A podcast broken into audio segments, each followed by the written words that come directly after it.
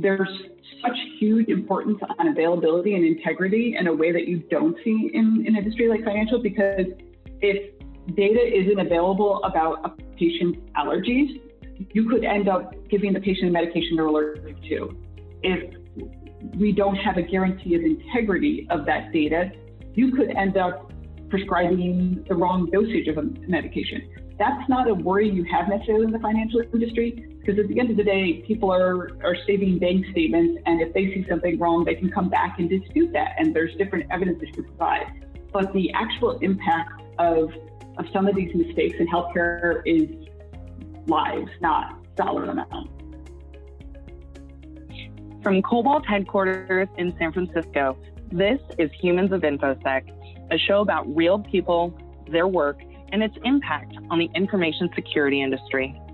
My name is Caroline Wong, and I'd like to introduce today's guest, my friend and colleague, Joy Forsythe. Joy is the Director of Security at Alto Pharmacy. She is focused on helping the modern pharmacy startup build a better approach to healthcare while being respectful of patient security and privacy. After over a decade working on software security, security monitoring, and building enterprise security tools at Fortify Software, HP, and ArcSight, she also ran security at Mango Health. Joy studied computer science at MIT. Joy and I are both passionate about educating the next generation on smart ways to approach technology, security, and privacy. We're speaking together on a People Plus Security panel at the Shift AppSec Summit this February in San Francisco. Joy, welcome to our podcast. So happy to be here. So, I want to talk to you about this People and Security Talk series. What is your talk series all about? How did you come up with the idea? Um, and when did it start? And what's what's coming next in the series? Well, it started from some conversations that I had with a good friend of mine, uh, Frederick Lee. He's on security at Gusto right now. And we talked about like, oh, there are all these meetups and talk series, including one that he had previously started over at Square called Square Up but the content tends to be really focused on like, hey, here's this cool new technology, or let's talk about BeyondCorp. How do you get there? Let's talk about the latest vulnerability and bug that we that we've identified. And I think one thing that we aren't talking enough about in the security industry is the people that we are actually protecting, um, or the people that are helping us protect them. Just really that people aspect of security that we neglect so often in, in favor of the technology. So this was something we were really excited about talking more about and getting to hear other people talk more about. So we decided we'd start a talk series of our own. And we started it in October of 2019. And I, by the time this comes out, well, I posted the second one uh, at my company, Alto Pharmacy, with a focus on privacy. And we hope to do this roughly quarterly going forward and really just find more ways to, to to refocus on people within the security industry. Very cool. We will make sure to include a link to your upcoming series so that folks can follow it um, and keep in touch with that initiative. So, Joy, I want to talk to you about sort of young Joy and how you became interested in computers and in security in the first place. You studied computer science at MIT, which is kind of a big deal. How did you first become interested in computers? I did not want to study computers. I actually went to MIT studying pretty much anything but computer science. Um, That's I awesome. come from a fairly technical family. My dad was a manufacturing engineer and brought home a, a, laptop back when laptops weren't really laptops uh, many, many years ago and was just so convinced that it was the future and that we needed to be exposed to this. And he bought a computer when I was about seven, which is a long time ago, and with the amount of money that was very, very significant for my family. And you know that was that was what I grew up with. And I had an older brother who was 100% on board, was going to major in computer science from the first moment he he decided, you know, like any conversation about college. Um, so I obviously was not going to do that because that was what my brother was going to do. And then I got to MIT and didn't quite know what I wanted to do, but took a lot of classes different places, and I ended up doing a seminar at the MIT Media Lab and got really interested in one research group there called Lifelong Kindergarten. And I thought that was what I wanted to do. I wanted to go, I don't know what they're doing. I want to go do that. And so I went and talked to them and said, hey, can I work for you? Because MIT has a very big undergraduate research program. And so I was trying to find an undergraduate research job. And they're like, we need somebody who knows how to code. Go take go take one of the intro CS classes. And I was like, okay, I'll do that. And I did, and turns out I really liked it. And they didn't hire me, by the way. I went back to them afterward. They wouldn't hire me, but I really liked computer science. And so that was what I majored in. Um, but I, I tried not to really hard. I love that. I love that you had a passion and a goal. And then, in order to try and get there, they were like, well, you need to learn how to code. Um, and then, how did you go from learning how to code and having that skill set? What brought you into security? I think one thing for me was uh, college is a journey for many people. Um, if we went back and did it again, we would do a very different thing. For me in particular, I went into college, I was interested in, I was interested in technology and science, but I thought math was boring because my, when I thought about math, I thought about calculus and I wasn't that I found it hard necessarily, but I just didn't, um, I didn't get excited about it. So, you know, I finished up all my math requirements and then somehow I ended up in computer science and then I was taking discrete math and I was like, oh, well, this math I like. Like I started to really like the conceptual side of math. And as I progressed in computer science, the parts that had that aspect to it, the kind of more mathy conceptual side, a lot of theory classes. Um, and then I ended up, because I was kind of taking classes in that area, I ended up in network and computer security, which is taught by Ron Rivest at MIT, or at least it was when I was there. And I loved it. I thought it was interesting. I thought Rivest was fascinating and did cool things. So of course I was like, I want to go work for work with him. You can say many things about MIT, but one of the things that's great about MIT is you can literally decide I want to go work for this world famous professor and schedule a meeting with him and say, Hey, I would love to work with you. What does this take? And he was very into voting security at the time because I would graduate my undergrad in 2004. So it was a very topical thing. And I told him I was very passionate about voting security, which I mean, I thought it was interesting, but largely at the moment in time, I was just like, I, you think this is cool, therefore I will think this is cool. But I ended up getting a research assistant position with him while I was doing my master's degree and doing my thesis on electronic voting and cryptography. And it was an intense learning experience in that I was not the greatest of graduate students and we'll never go back to that. But he had me do things like I actually went and worked in the polls and learned about the whole aspect of security, not just, you know, hey, how do we encrypt this, but also what are we trying to protect? What does it look like in the physical polling location? And end to end, what does that mean? Um, and then I wrote up, you know, I did a little bit of a project that was actually kind of a pretty silly implementation of a potential encryption scheme. But getting the experience of like how this security thing, this very theoretical cryptography thing, could actually impact a real life, um, a part of my life that was um, just mesmerizing. I think it was one of those things that more so than a lot of my other experiences in computer science, I was like, this is exciting. This is what I want to do.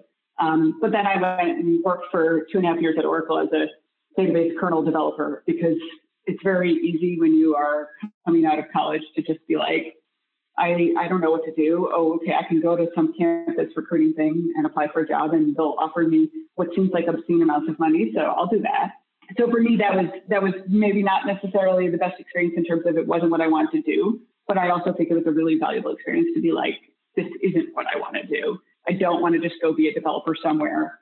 And I walked away from that, or I kind of got to the tail end of that job knowing I wanted to do something else and just saying, okay, I like that voting thing. I like that security thing. How can I do that again? That is very cool. The idea of not quite knowing what you want to do at various different points in your career certainly resonates with me. And that's also something I've heard from many of our podcast guests. Joy, you have specific experience looking at voting security. Do you have an opinion that you'd like to share with our listeners with regards to the state of voting security today? I mean, I definitely have an opinion. I think that we're in no way, shape, or form where we need to be. But I also think that people are unrealistic about the complexity of voting. Um, for everything from at the end of the day, go sit in a poll and like look at who's running that. It's probably someone in their 60s or 70s that's retired, um, often with minimal technology experience, or maybe they'll have one person who knows more than others. It's basically a volunteer position because it doesn't get paid very much. So you have to be very realistic about the needs of the situation. What are the technology needs there? And the other part of it is even when you do account for the potential of fraud in the actual voting machines, I still think a bigger significance at the end of the day is everything up until the moment of voting, the registration process, all of that is probably more vulnerable and and even influencing people who are voting. That's a bigger issue. But that being said, I'm going to make a big plug for um, Ben Adida. Actually, was a PhD student while I was a master's, and one of the reasons I got through my my master's thesis, he actually decided to do something about it, and he left uh, his previous, you know, startup job and is now running a voting nonprofit where they're trying to build open source voting machines. And I believe they are already actually in use in Montana, I think. Um, so it's a challenging problem. It's, there's a lot of complexity. I think there's a lot of value in supporting people who are out there doing the work, and, and I plug Ben for that. Very cool. Yay, Ben. And you know what? That's something I haven't really thought about it that way before.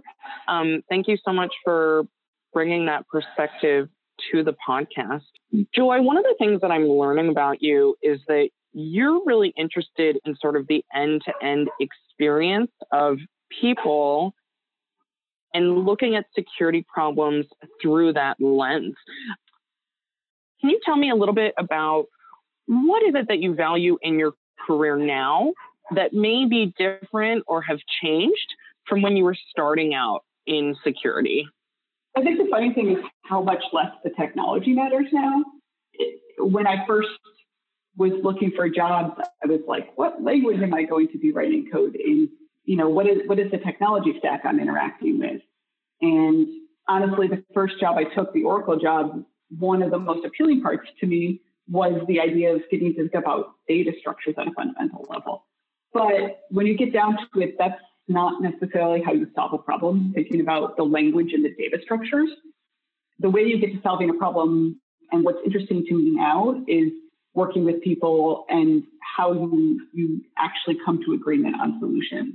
So my problem today might be understanding the privacy requirements that we're hearing from the legal side because of a new law called CCPA, um, and, and understanding those, interpreting them and applying them to the technology in a way that the engineering team can understand and go build something. And that whole process of that, that conversation from this very, very legal language through to human language, back to technology language, that's, that's what I'm interested in, is making sure that we are having that conversation in a way that we actually represent all of the parties. Cool. I assume, and correct me if I'm wrong, that in your work at Fortify and HP and ArcSight, you worked with a lot of different types of organizations trying to do security and use technology to solve security issues. Can you tell me a little bit about what was that landscape like? What were the drivers for these organizations that were trying to solve security problems? And how were they partnering with the companies that you were working at uh, to get that done? I think I speak most to my experience with Fortify just because that was where I spent a long time. Um, and I also kind of served different roles there. I started out as just a security researcher. I think six months into the job, they actually sent me on site to be a, an expert on Fortify and software security when six months prior to that, I was neither of those things. And one of the things that was really interesting to me is to see kind of the different motivations of the different parties. The developers wanted to build software, and the person who brought us in wanted to make software more secure, but it became a bit of a battle. And that was always this weird, uncomfortable situation to be in, this, which is I, I think they should be able to build software and I think it should be secure software. I think everybody should get what they want, but somehow it's become less of a collaboration, more of a, a almost competition. And uh, it was a it was a fight that we fought a lot. You know, I, I had whole scripts about how I would respond to, to questions from developers about false positives, but at the same time, I'm having conversations with the security teams about why we're missing particular issues. And so I think that was one of the things for me is that constant tension was really hard. And we were constantly trying to solve it with technology. And unfortunately, it turns out to be pretty unsolvable with technology, I think. Um, and I say this as someone who genuinely still believes static analysis is this incredibly powerful thing that, that should that we should be able to find a way to use, but I found typically isn't used in a in a helpful way a lot of times it, again, it becomes a checkbox or it becomes kind of the scene of a battle between two, two competing organizations. Um, I think when it's done well, I think when you actually get to see organizations where the security team is, is trying to support the development team, you start to see security get involved in earlier aspects. The earlier you get involved, you know, the whole shift left thing. That's where we start to see some success because then you're using tools like static analysis more as catching the stragglers that got through rather than trying to identify all the problems at that point in the process. Joy, when you and I were talking about preparing for today's podcast, one of the things we talked about is that you spent a lot of time in your career building a security product that was used by banks and insurance companies to protect themselves against fraud Today, you work in a totally different space. And for several years now, you've been working in the healthcare space. Can you tell me a little bit about sort of your observations on the financial sector and the approach to security and the healthcare sector? What does that look like to you? I think one of the big differences I've seen is, and it actually goes back to some of the experiences I had when I worked on voting when I was in grad school which is when you start thinking about a threat model or how you build it, there are different threats and there are also different uh, values and parts. You know, a lot of people think about healthcare and they're like, oh, confidentiality is the most important part. If you lose my healthcare information, I can't change it like I can my credit card number. And so that's where people go first. And a lot of security people go there and they say, yes, confidentiality is the most important part. The honest truth is that that's not true. At the end of the day, there's such huge importance on availability and integrity in a way that you don't see in an industry like financial because if data isn't available about a patient's um, allergies, you could end up giving the patient a medication they're allergic to. If we don't have a guarantee of integrity of that data, you could end up prescribing the wrong dosage of a medication. That's not a worry you have necessarily in the financial industry because at the end of the day, people are, are saving bank statements, and if they see something wrong, they can come back and dispute that. And there's different evidence that you can provide. But the actual impact of, of some of these mistakes in healthcare is lives, not dollar amounts. So it's very, very different in terms of the incentives. And for me, those differences in incentives have actually been incredibly valuable because it also means you can have conversations with people where they're not saying, okay, well, if we make this change, it's going to reduce fraud by this amount. That change is going to cost us more than the reduction in fraud. So you know what? We're not going to make the change. Versus um, on the healthcare side, you're like, okay, well, you know, here's the potential risk to a patient, and imagine you that you're that patient. Is this an okay choice? And that's a conversation you can have, and it changes it changes things a lot. And for me, because I, I get really, really passionate about privacy, for me, it's great. I really love the fact that that's the conversation I'm having. Very cool. I actually am somewhat struck by this idea that integrity matters in a completely different way because if you get someone's allergy information wrong or you miss it, then that can have real life effects on that person's health and well-being. Um, you know, I think of myself going into a medical office and signing papers that say, you know, you're allowed to share my information with my spouse or you're not, or whatever those documents are, and, and, and being handed a piece of paper that says, here's our privacy policy. Um, but thinking about different allergens uh, as an example, um, all of a sudden it's like, whoa, that is for real a really big deal. Can you tell me a little bit about the set of patients that your current company serves. Uh, who are these people, um, and how do you think about the problems that Alto is solving for these folks and your role in protecting their security and their privacy? I mean, first of all, our patients are all kinds of people. That's actually a really important thing for us. Is we leave no patient behind. It's actually like we have a values, a set of values that we talk about a lot both internally and externally. And one of them is leave no patient behind. And what we mean by that is that there are times where we will make a choice, potentially for us an expensive choice, to still support a patient who sits outside of kind of what might be our core demographic. Example, one of the big examples for us is that we our ideal situation, you know, the thing we the thing that is probably most efficient for us is a patient who downloads our app, schedules their courier medication deliveries through the app, and if they have question, actually uses our app to message securely our patient care team. That's great for us. It's super efficient. It's actually really efficient for those people in their day-to-day life because it's it's the way they do everything. But we have patients who do not use mobile phones. We have patients who don't really have any internet presence. That's okay. We will talk to them on the phone. We'll have every interaction with them on the phone. And that is something we are 100% to committed to supporting because we know that some of our patients are going to fall into that.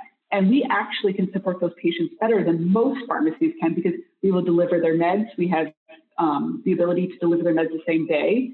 Um, we have two daily windows in most of our locations. So that flexibility for some of those patient populations, particularly some older and disabled patients within San Francisco, getting to the pharmacy might be very difficult. We can actually make their life easier, and we can do it in a way that that they're familiar with, which is just phone-based support. But we do. I one thing I would call out is that one of the things we're also very excited about is we we also have been building out the ability to support specific patient groups that might have higher needs. One thing we've been very successful with is we support a lot of fertility patients. And that's a very, very complex medical re- regimen. And it requires a lot of work on our part to do that in a way that lets them meet their goals. But it's really interesting for us as well. So those, I, I would say we support everybody. We have all kinds of patients. That's awesome. Thank you so much for sharing that with us. I'm actually literally right now i'm browsing the alto pharmacy website um, and i'm reading uh, something that says 50% of prescriptions are never even picked up. That's a lot of healing that never has a chance to happen. Alto the pharmacy, yes, but our hopes are much larger. We want to get medicine to everyone who needs it in a way that makes each person feel truly cared for. Um, and at the same time, I'm actually comparing that against the financial institution that I do business with. And like on their website, on the front page, it says, get access to cash for your business. Depositing checks is now even easier. And so it's just it's just striking, you know, the difference between uh, sort of the the missions of these different companies. So, Joy, I understand that Alto Pharmacy is actually hiring a couple of security engineers. Can you tell me a little bit about what sorts of roles are you looking to fill right now? Yeah, we actually have two open right now. One is a detection response engineer, and one's an application security or software security engineer really looking for people who can support our product team as we grow and build out all of our products. That being said, I'm always open to talking to anyone who would like to come and work with me on this area at Alto. I think we're going to be hiring for a while and we're a growing team. So come talk to me if you have an idea about what you could do. Awesome. Awesome. Yeah, you know, I think the hiring climate in InfoSec is very interesting. I think that as a hiring manager, it can sometimes be hard to find really amazing candidates. And as an amazing candidate, it can sometimes be hard to find a role that you really love. Um, Joy, what kind of advice do you have for any security professional who's evaluating different job opportunities and trying to determine if a particular company or a particular role might be the right fit for them? One of the big things for me as a security person right now is to find places that actually want to fix security, that actually want to get better. A lot of places want to spend money right now they've been told by someone that they need to hire people. They need people to do security. Maybe they need to go get some certification. If that's all they're interested in doing, I don't know that I would want to work for them because you can show up at a place like that and find that no one actually wants to fix the things that need to get fixed. And you can't get people to help you fix things. And if you're trying to solve security by yourself, you're not going to get very far. I, when I came to Alto, I, I had a number of conversations with different companies, and there were a couple of companies that it was pretty clear from the conversations that they that, that was really the way they were approaching it. You know, one guy actually was like, "Oh, I need somebody who who can get into fights about security." And I was like, "Well, I don't want to get into fights about security. I want to go work someplace where people actually want to fix it." I had other people say, "Oh, I want you to come talk to someone in my company. They need to be convinced that they should hire security people." And I said, "Well, if if they're not convinced yet, I don't think that's the place for me to work. So I think really looking to make sure when you go in and you're talking to people that you're having a conversation with a broad set of people. You shouldn't just be talking to one or two people. You should be talking to people across the organization. You should also be hearing what they want help solving. I think an organization that's really ready to build up a security team is one that's going to tell you, oh, this is what I want to go do, but I don't know how to. I really appreciate going to a place where they're saying, hey, you have some expertise. I want you to come help me solve a problem. Not, I want you to solve all these problems. I want you to help me do it. And I think that's been the big thing for me that's that's resulted in finding in, in places that I actually get passionate about and like working at is places where they're looking to me come in and be an expert. I think if you're earlier in your career, so maybe you aren't yet that expert, you you want a manager who is that expert. You want to work for someone who is that expert and is invested in mentoring. I think mentoring is really important to me. One one of the conversations that I always have with people working for me is, what do you want to learn? You know, we, we have things we need to do right now, and some of them are not going to be the things you want to do. But tell me which are the ones you are passionate about, and I'll make sure those are the projects you work on. And if you don't know everything you need to to do that project, then I'm going to help you learn that so that you can do that project. Alongside it, you probably have to do some other projects that maybe are less exciting. But if I know what you're excited about, I want to make sure that's what you're doing. I think that's excellent advice. When I think about the different teams that I've worked on throughout my career, it's definitely a different feeling when I know that my team values my expertise and what I bring to the table, and when I have management that considers what I really enjoy doing. Joy, we are coming to the end of our podcast recording time. Is there anything else that you'd like to share with our listeners? I think the one thing we didn't get to talk to, which I just I, I think we should mention, which is, you know, we did say we were both passionate about teaching in the next generation, and I just wanted to make a plug for your book and hopefully my opportunity in the future to work on any more content for children because I, I that was one of the things I was really excited about when we started talking is your commitment to, to educating children and even young children about security because it's something I really get excited about too. Thank you. Yes, I have an extremely wonderful picture in my memory of us sitting at lunch over sushi with Julie, uh, Julie Kurt, uh, and you're telling me about um, sort of like a candy house and a threat modeling exercise for kids in terms of like how to protect the candy house, how to protect the candy in the house, and how to communicate what sometimes we think of as very complex ideas um, in a simple way that can totally make sense to a seven year old. Um, and then at the same time, I very much appreciate the plug for our AppSec ABCs book, um, which is free and available for all. Um, so, yeah, Joy, I really look forward to speaking with you on another People Plus Security panel in February um, and partnering with you in the future on all sorts of projects. Great talking to you, Caroline, and thanks again for having me. Our absolute pleasure. Thank you so much, Joy.